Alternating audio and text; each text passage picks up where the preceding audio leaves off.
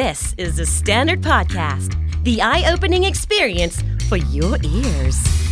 สวัสดีครับ ผมบิ๊กบุญ และคุณกำลังฟังคำนี้ดีพอดแคสต์ สะสมสับกันวลนิด ภาษาอังกฤษแข็งแรง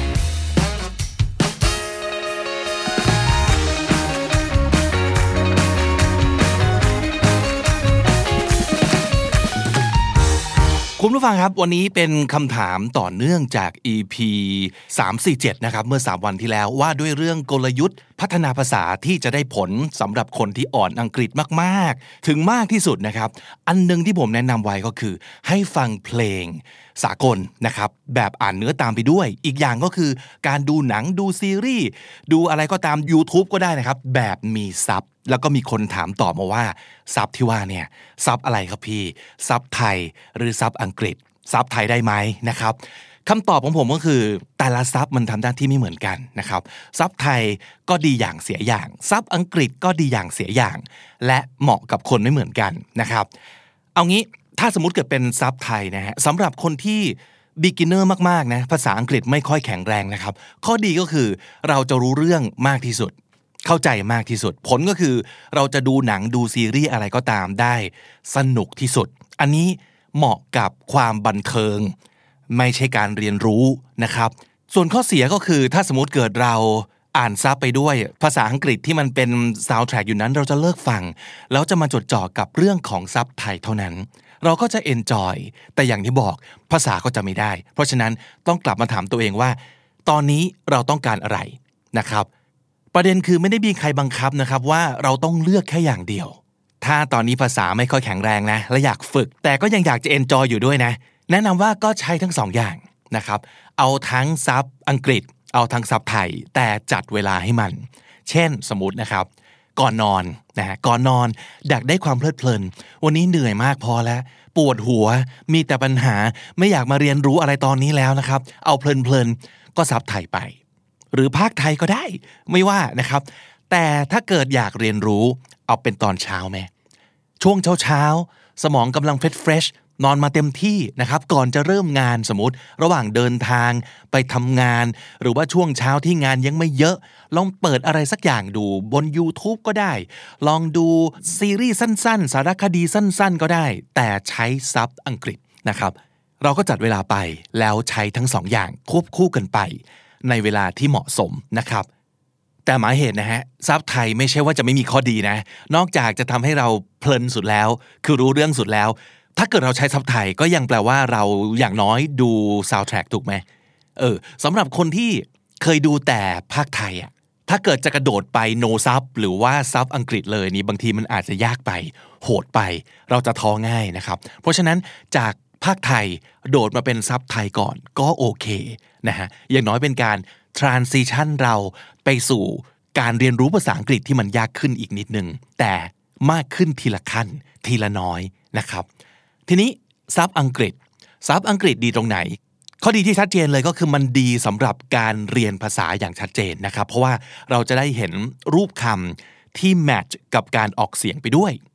วิธีฝึกกับซับอังกฤษผมแนะนำอย่างนี้นะครับ อันแรกเลยคือต้องตั้ง mindset ก่อนว่าที่เราทำอยู่เนี่ยเป็น learning มากกว่า entertaining นะครับ เราไม่ได้เน้นสนุกนะ เราเน้นเรียนรู้อยู่ เราถึงใช้ซับอังกฤษ แต่ก็ไม่ได้แปลว่าห้ามสนุกนะครับ เราต้องเรียนรู้ให้สนุกด้วยถูกแล้ว แล้วก็ควรจะเรียนรู้จากอะไรสนุกสนุกนั่นแหละนะครับ แต่การตั้ง mindset ว่านี่คือการเรียนรู้ไม่ใช่การดูเล่นๆ มันแปลว่าเราต้องมีแบบแผนบางอย่าง แบบแผนคืออะไรก็คือ เราต้องมีกลยุทธ์ให้มันเนี่ยกลยุทธ์ในที่นี้ก็แปลว่าต้องคิดวิเคราะห์นิดนึงนะครับ เราอยากได้อะไร แล้วเราต้องทำอะไร นั่นคือการออกแบบกลยุทธ์ เช่น เริ่มจากการรู้จักตัวเองก่อน รู้ว่าเราอยู่ในเลเวลไหน สมมุติเราอ่อนมาก ก็อย่าไปดูอะไรที่มันยากมากเกินไป เดี๋ยวมันจะหมดกำลังใจเดี๋ยวมันจะท้อลองได้ครับ ลองได้ แต่ว่าเราต้องคอยเช็คตัวเองด้วยว่า มันเยอะไปปะวะ อันนี้กูเริ่มไม่สนุกละ เริ่มท้าทายมากเกินไป ถอยกลับมานิดนึงไหม ต้องคอยประเมินตัวเองอยู่เรื่อยๆนะครับ สมมติเรายังอ่อนมากอะภาษาเรามีต้นทุนน้อยมาก ก็อาจจะต้องเลือกอะไรที่มันง่ายหน่อยนะครับ ง่ายหน่อยที่ว่าเนี่ยคือต่อให้รู้สึกว่ามันไม่ค่อยสนุก อย่างที่เราจะดูเป็นภาษาของเราเอง หรืออะไรบางอย่างที่มันอาจจะไม่ค่อยคูลเท่าไหร่ ต้องยอมรับ คูลมากมันอาจจะฟังยากไงหรือว่าถ้าสมมติเกิดสนุกมาก ก็อาจจะฟังไม่รู้เรื่อง เราอาจจะต้องเลือกอะไรแบบสมมติรายการเด็ก หรือว่าสารคดีที่นาร์เรเตอร์เขาออกเสียงชัดๆหน่อย พูดช้าๆหน่อย อย่าลืมว่าเรากำลัง learning นะครับ อย่าเพิ่งดูเอาสนุกเป็นหลัก ดูเอาการเรียนรู้ไว้ก่อน ถ้าเกิดเราจะเอาสนุก มันอาจจะเจออะไรที่แบบคนหลายๆ คนสี่ห้าคนพูดทับกันไปมาพ่นพ่นพ่นพูดพูดพูดตะโกนตะโกนตะโกนแล้วก็แสลงเต็มไปหมดแบบนี้นี่มันงง มันจะเริ่มไม่สนุกแล้วนะครับ แล้วคุณก็จะเริ่มรู้สึกว่ายอมเปิดซับไทยเหมือนเดิม หรือว่ากลับไปดูพากย์ไทยดีกว่า ซึ่งก็ไม่ผิดนะ แต่นั่นก็คือคุณก็จะไม่ได้ part ของการ learning เลยนะฮะเช็คด้วยว่าสิ่งที่เราตั้งใจจะดูนี้ เหมาะสมกับเลเวลของเราหรือเปล่า อีกอย่างหนึ่งคือกลยุทธ์ของการเลือกเสพ content based on สิ่งที่เราสนใจหรือชอบเป็นพิเศษนะครับ อะไรที่เราชอบ เรื่องแบบไหน หนังแบบไหน แนวไหน ประเด็นไหนนะครับ หนังซีรีส์ YouTube ต่างๆ ที่เราชอบ เราควรจะเลือกดูไว้ก่อน เพราะว่าอะไรครับ คือถ้าเกิดจะฝึกภาษาอังกฤษโดยซับไตเติลจากประสบการณ์ของผมนะครับ ผมพบว่าการดูซ้ำ work มาก ซ้ำที่ว่านี้ไม่ใช่แค่ซ้ำครั้งเดียว แต่ซ้ำเยอะที่สุดเท่าที่จะอยากดู ซึ่งสำหรับผมเนี่ยผมเป็นคนนิสัยชอบดูอะไรซ้ำอยู่แล้ว ผมจะซ้ำเยอะมากซ้ำรัวๆซิทคอมบางเรื่องซีรีส์บางเรื่องนี่ผมดูไม่รู้กี่สิบครั้ง บาง episode ผมว่าถึงร้อยนะ Friends How I Met Your Mother หรือว่า tutorial บางอย่าง เช่นตอนที่ผมพยายามฝึกเรียนรู้การทำพอดแคสต์ด้วยตัวเอง จากการดู YouTube เนี่ย บาง episode บางคลิปผมดูซ้ำเป็นสิบสิบครั้ง เพราะมันไม่เข้าใจไงเพราะมันดูแล้วยังงงอยู่ก็ต้องดูซ้ำเข้าไป ดูซ้ำเข้าไป ดูซ้ำเข้าไป แต่สิ่งที่เราจะได้ก็คือเราจะฝึกหูให้ตัวเองชินขึ้นเรื่อยๆ เราจะเจอศัพท์ซ้ำๆเดิมๆศัพท์ไหนที่เรางง เราจะเคยเปิดเด็กไปแล้วหนึ่งหนหนที่สองยังไม่ได้เปิดอีก ยังจำไม่ได้คนที่สามเปิดอีก จะเริ่มรู้ตัวว่าคำนี้กูเปิดสามครั้งแล้วนะมันจะเริ่มเรียนรู้ เราจะเข้าใจคลิปเดียวกันที่ว่าเนี่ยมากขึ้นเรื่อยๆ สิ่งนี้ช่วยนะครับ ช่วยเยอะมากด้วย มันจะจูนหูของเราให้แมทช์กับสิ่งที่เราเห็นในซับไตเติลเราจะเริ่มรู้ว่าอ๋อคำนี้มันออกเสียงอย่างนี้ ในบริบทแบบนี้และหมายความว่าอย่างนี้ถ้าเกิดคุณเลือกซีรีส์ที่คุณชอบซิทคอมที่คุณชอบ รายการทอล์กโชว์ที่มีดารารับเชิญคนโปรดของคุณเป็นเกส แล้วดูซ้ำๆคุณจะดูซ้ำได้เพราะคุณชอบถูกไหม เพราะฉะนั้นคุณจะเริ่มจำได้ว่าเขาจะพูดอะไร ผมเนี่ยดูซ้ำจนท่องได้พูดตามได้ทุกมุก ยิงตามได้ทุกมุก จังหวะเว้นวรรคเป๊ะเรียนเสียงเรียนอารมณ์ของเขาได้หมด เพราะเราชอบไงเราดูซ้ำจนเราท่องได้ บางทีเปิดทิ้งไว้ แล้วอ่านการ์ตูนไปด้วย ปากยังท่องตามที่เขาพูดได้เลยอะเพราะเราชิน การใช้ความชินเป็นอาวุธ เป็นเครื่องมือในการเรียนภาษาที่ดีมากนะครับ ซึ่ง โกอันหนึงของเรา ซึ่งไม่ได้ตั้งใจจะตั้งไว้หรอก แต่ในที่สุดเนี่ยมันกลายเป็นสิ่งที่เรารู้สึกว่า เอ้ยพอทำได้แล้วเรารู้สึกดีก็คือ เราสามารถจะดูซีรีส์หรือหนังที่เราชอบโดยที่สุดแล้วไม่ต้องเปิดซับเลย แล้วยังสนุกอยู่ หรือสนุกกว่าเดิมด้วยซ้ำไป เพราะว่าถ้าเกิดคุณได้ลองผ่านประสบการณ์ของการดูอะไรซ้ำๆแล้วในที่สุดไม่ต้องเปิดซับอะไม่ต้องอ่านซับแล้วเราจะได้จดจ่อกับสิ่งที่มันเกิดขึ้นจริง ๆ สีหน้าตัวละคร บางทีเราพลาดไป เพราะเรามัวแต่อ่านซับ ปฏิกิริยาบางอย่าง เงื่อนงำบางอย่างที่มันอยู่ในเรื่อง อยู่ในเนื้อเรื่องอยู่ในพล็อตเราพลาด เพราะเราไม่ได้ดู เรามัวแต่อ่านซับอยู่นะครับเพราะฉะนั้นที่สุดแล้วโกสำหรับผมและเชื่อว่าน่าจะเป็นโกที่ดีสำหรับหลายคนด้วย ที่อยากจะเก่งภาษาอังกฤษก็คือ ที่สุดแล้วเราไม่ต้องพึ่งผ่าซับไตเติลซับไตเติลเป็นตัวช่วย เฉยๆ เพื่อให้เราเก็ตอะไรบางอย่างมากขึ้น ทุกวันนี้ผมยังเป็นอยู่เลยครับ ผมสามารถจะดูอะไรต่อม่อะไรโดยไม่ต้องเปิดซับได้แล้ว แต่ว่าหลายครั้ง ผมก็ฟังบางประโยคไม่ออก ผมก็ย้อนกลับมาฟังแล้วก็เปิดซับอ๋อ มันพูดว่างี้หรอ บางทีเป็นประโยคที่ธรรมดามาก เฮ้ย เราจะฟังไม่ออกได้ไงวะ อ๋อ เพราะว่าคนคนนี้เขาพูดด้วยสำเนียงแบบนี้เว้ย มันเลยฟังยาก เราก็เรียนรู้แล้วว่าอ๋อ accent ที่ต่างกันแม่งทำให้ประโยคที่เคยฟังออก มันฟังไม่ออกได้เลยเนาะ มันก็เป็นการเรียนรู้เช่นเดียวกันนะครับ และนี่คือชีวิตจริงเลยนะ ในชีวิตจริงเราจะเจอคนที่พูดภาษาอังกฤษด้วยสำเนียงที่หลากหลายมาก ทุกวันนี้โอกาสที่เราจะได้เจอเจ้าของภาษาจริง ๆ ซึ่งอาจจะเป็นชาวอเมริกัน ชาวอังกฤษ ชาว Australian หรืออะไรก็ตามทีเนี่ยดีไม่ดีน้อยกว่าการที่เราจะได้เจอนักท่องเที่ยว ชาวจีน ชาวญี่ปุ่น สิงคโปร์มาเลอินโด ฟิลิปปินส์ อินเดียซะอีก เพราะว่าเขาอยู่ใกล้บ้านเรามากกว่าเยอะ เรามีโอกาสจะได้เดินสวนกับเขาตามห้าง ไปเจอเขาในคาเฟ่แถวข้าวสารอะไรต่างๆ เหล่านี้ เยอะกว่ากันเยอะ การที่จะมุ่งมั่นไปที่สำเนียงภาษาอังกฤษอย่างเจ้าของภาษา native ที่เป็นอเมริกัน เท่านั้นบางทีไม่ได้ตอบโจทย์ไม่ใช่ไม่ดีนะครับ แต่ไม่ได้ตอบโจทย์ในชีวิตจริง การทำความคุ้นเคยกับ accent ที่หลากหลาย มันเป็นประโยชน์มาก ๆ และนี่คือสิ่งที่เราจะได้จากการดูการเสพสิ่งพวกนี้แหละ นะครับทีวีซีรีส์ซิทคอมทอล์กโชว์ยูทูบต่างๆนะครับมีภาษาอังกฤษในสำเนียงที่หลากหลายมากๆ ให้เราได้เรียนรู้และมันสนุกมากนะครับ เพราะฉะนั้นครับคำแนะนำสำหรับคนที่อยากใช้ซับอังกฤษนะครับ 1. ถ้ายังฟัง ภาษาอังกฤษได้แบบ beginner มาก ๆ ให้เลือกฟังสิ่งที่ไม่ยากมาก คือพูดชัดและพูดช้าเอาไว้ก่อนนะครับ 2. เลือกสิ่งที่เราชอบ และดูซ้ำอย่างคลั่งบ้าหมกมุ่นนะครับ โดยเฉพาะอะไรที่เราเคยเสพเวอร์ชั่นภาษาไทยมาแล้ว แนะนำเลย เช่น คุณอาจจะเป็นสาวกแฮร์รี่พอตเตอร์อ่านหนังสือแปลไทยมาแล้ว เคยดูหนัง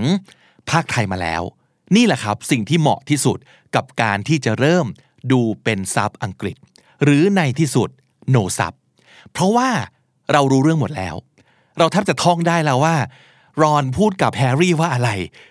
เราไม่มีการใช้ฟังก์ชันของภาษาในการทำความเข้าใจแล้ว แต่เราต้องการเรียนรู้สิ่งที่เราเคยเข้าใจในประโยคภาษาอังกฤษ หรือในคำภาษาอังกฤษนะครับ อันเนี้ยดูซ้ำเข้าไป ซ้ำเข้าไปเยอะๆนะครับ และจำไว้ว่า ถ้าเรารู้เรื่องดีอยู่แล้ว อย่าดูซับไทยเด็ดขาด ภาคไทยไม่ต้องพูดถึง ไม่ต้องดูครับ เสียเวลานะครับ และ 3. แอดวานไปสู่การโนซับครับ นี่คือเป้าหมายสูงสุดของเรา ส่วนตัวผมตอนไปเรียนต่างประเทศเนี่ย มันมีข้อดีข้อเสียนะ ข้อเสียของเราก็คือ เราไม่มีตัวเลือกเลยอะเราไม่มีเวอร์ชั่นภาษาไทยให้เราได้เสพอะไรอย่าง enjoy เลย แต่ข้อดีก็คือ เพราะเราไม่มีตัวเลือกนั่นแหละ มันเลยบังคับให้เราต้องดูเท่าที่เขามีให้ดู ซึ่งก็คือพูดภาษาอังกฤษ เร็วมากอย่างไม่ care ว่ากูจะรู้เรื่องไหมและ no sub ไม่มีซับให้อ่านช่วงแรกคือทรมานแหละทรมานเลยนะครับ ดูหนังดูทีวีไม่สนุกอยู่เป็นปี เป็นปีจริงๆนะคือสักปีหนึ่งขึ้นไปอะถึงจะเริ่มรู้สึกว่า เออดูทีวีได้อย่างอย่างสนุกแล้วแต่อย่างสนุกที่ว่าเนี่ยก็เข้าใจประมาณ 75-80%แต่นั่นคือบทเรียนที่สำคัญที่สุดของผมเลยครับ เราไม่จำเป็นต้องเข้าใจร้อยเปอร์เซนเพื่อที่จะเอนจอยก็ได้ มีคำแนะนำอันนึงที่ผมเคยให้ไว้ นอกจากเรื่องการเสพสื่อโดยใช้ซับไตเติลแล้วเนี่ยก็คือเราต้องกรอกหูครับ เราต้องเผื่อเวลาให้กับการกรอกหูด้วย กรอกหูที่ว่าก็คือยอมดูหรือฟังภาษาอังกฤษแบบไม่ต้อง care ว่าจะรู้เรื่องไหม skill นี้สำคัญนะและนี่เป็นแบบฝึกหัดที่สำคัญมากด้วย อย่าหงุดหงิด กับการฟังออกมั่งไม่ออกมั่ง นั่นคือโลกแห่งความเป็นจริง และนั่นคือชีวิตจริง เป็นเรื่องธรรมดา คุณไม่จำเป็นต้องฟังออกร้อยเปอร์เซ็นต์เพื่อ enjoy อะไรก็ตาม ไม่ว่าจะเป็นบทสนทนากับใครคนหนึ่ง ไม่ว่าจะเป็นหนังสักเรื่องหนึ่งซีรีส์สักเรื่องหนึ่ง สารคดีสักชิ้นหนึ่ง ไม่ต้องฟังออกร้อยเปอร์เซ็นต์ก็ได้ครับ เอาจริงในภาษาไทยเนี่ย บางครั้งผมยังรู้สึกว่าเราไม่ได้ฟังออกร้อยเปอร์เซ็นต์เรายังเข้าใจแล้วเรายังสนุก เรายัง enjoy กับมันได้เลย เพราะฉะนั้นผมสรุปอีกรอบหนึ่ง ถ้าไม่แคร์การฝึกภาษาเลย อันนี้ซับไทยตามสบาย พากย์ไทยตามสบายนะครับ แต่ถ้าอยากฝึกแต่ยังอ่อนมากๆ อันนี้ดูซับไทยได้ แต่จัดเวลาให้การดูซับอังกฤษด้วยเป็นประจำทุกวันวันละนิด แล้วก็จดศัพท์หนึ่งคำต่อหนึ่งสิ่งที่คุณดูนั่นแหละต่อหนึ่งวัน คำเดียวเท่านั้นลงในสมุดจดศัพท์ของเรานะครับ แต่ถ้าเกิดเริ่มเก่งขึ้นแล้วนะครับ ลองดูแบบซับอังกฤษเป็นส่วนใหญ่ เริ่มดูซับไทยให้น้อยลงไปเรื่อยๆ จนในที่สุดไม่เลือกดูซับไทยเลย แต่ให้ดูซับอังกฤษสลับกับแบบ no sub ไปเรื่อยๆนะครับ เพราะที่สุดแล้วผมอยากจะบอกว่าอย่าติดซับไตเติลนะครับซับไตเติลเป็นตัวช่วยเฉยๆ แต่อย่าให้การไม่มีซับทำให้เราดูอะไรไม่ได้ ย้ำอีกรอบ เราไม่จำเป็นต้องฟังออกร้อยเปอร์เซ็นเพื่อเอนจอยที่สุดแล้วเราอยากดูทุกอย่างได้โดยไม่ต้องพึ่งผ่าซับนะครับ และในระหว่างนี้ สะสมศัพท์ครับสะสมศัพท์ นั่นคือเหตุผลที่ผมทำคำนี้ดีออกมาเป็นแบบนี้ เพราะว่าความรู้สึกของการรู้จักศัพท์ใหม่ ๆ แล้วไปได้ยินไอ้ศัพท์ที่เราเพิ่งรู้จักเนี่ยในหนังในซีรีส์ในอะไรก็ตามที มันเป็นความรู้สึกที่ฟินมากเลยนะ คือแบบเฮ้ยคำนี้เราเพิ่งรู้จักมาเลยอะซึ่งมันจะเป็นเรื่องปกตินะครับ ทุกครั้งที่เรารู้จักศัพท์ใหม่ๆ เราจะเริ่มได้ยินมันบ่อยขึ้น เมื่อก่อนเราไม่ได้ยินทั้งๆที่มันอยู่ตรงนั้นเนี่ยเพราะเราไม่รู้จักมันไงแต่พอรู้จักแล้วเราจะได้ยินมันบ่อยขึ้นเรื่อยๆนะครับโดยเฉพาะเรื่องนี้เกิดขึ้นกับผมบ่อยมาก เพราะว่าผมดูหนังดูซีรีส์ซ้ำบ่อยใช่ไหมเวลาเราได้ยินคำใหม่ ๆ ที่เราเพิ่งรู้จักในสิ่งที่เราดูแล้วหลายรอบเนี่ย มันเจ๋งมากเลยนะ เพราะว่านี่เป็นการแสดงให้เห็นอย่างเป็นรูปธรรมเลยว่าศัพท์ของเราเพิ่มมากขึ้นจริงๆอะเราเข้าใจมากขึ้นจริง ๆ จากเคยฟังออก 70%มันเป็น 71แล้วเพราะเรารู้จักศัพท์เพิ่มหนึ่งคำกลายเป็น 72 75% 85%แล้วทุกอย่างมันก็กลับมาที่สิ่งที่ผมพูดอยู่ทุก ครั้งทุกวันจริง ๆ ไม่ได้แค่พูดเป็นอย่างนั้นก็คือสะสมศัพท์ทุกวันวันละนิด ภาษาอังกฤษจะแข็งแรงขึ้นจริง ๆ ครับ วันนี้ไม่มีศัพท์สำนวนน่าสนใจมาฝาก แต่ผมไปเจอโค้ดโค้ดหนึ่งที่ผมรู้สึกว่าน่าจะเหมาะสมกับคนที่กำลังตั้งใจจะเรียนภาษาอังกฤษโดยใช้ซับไตเติลอย่างที่เราคุยกันในวันนี้นะครับ เป็นคำกล่าวของแฟรงค์เพรตี้นะครับ เป็นนักเขียนนวนิยายครับ ประโยคนี้เขาเขียนเอาไว้ในนิยายชื่อว่า illusion ประโยคนั้นก็คือ don't worry about getting perfect just keep getting better อย่าไปสนใจว่าเราจะดีสมบูรณ์แบบหรือเปล่า แค่ดีขึ้นเรื่อยๆ ก็พอแล้ว วันละนิดหนึ่งก็ยังดี แต่นั่นคือสิ่งที่สำคัญที่สุดครับ don't worry about getting perfect just keep getting better และถ้าติดตามฟังคำนี้ดีพอดแคสต์มาตั้งแต่ episode แรก มาถึงวันนี้คุณจะได้สะสมศัพท์ไปแล้วทั้งหมดรวม 2,824 คำและสำนวนครับ และนั่นก็คือคำนี้ดีประจำวันนี้นะครับ episode ใหม่ของเราจะ publish ทุกวันที่นี่ The Standard.co ติดตามฟังกันได้ทางทุกแอปที่คุณใช้ฟังพอดแคสต์ ไม่ว่าจะเป็น j o o x Spotify หรือว่า YouTube นะครับ ผมบิ๊กบุญครับ วันนี้ไปก่อนละครับ อย่าลืมเข้ามาสะสมศัพท์กันทุกวันวันละนิด ภาษาอังกฤษจะได้แข็งแรง สวัสดีครับ The Standard Podcast, eye opening for your ears.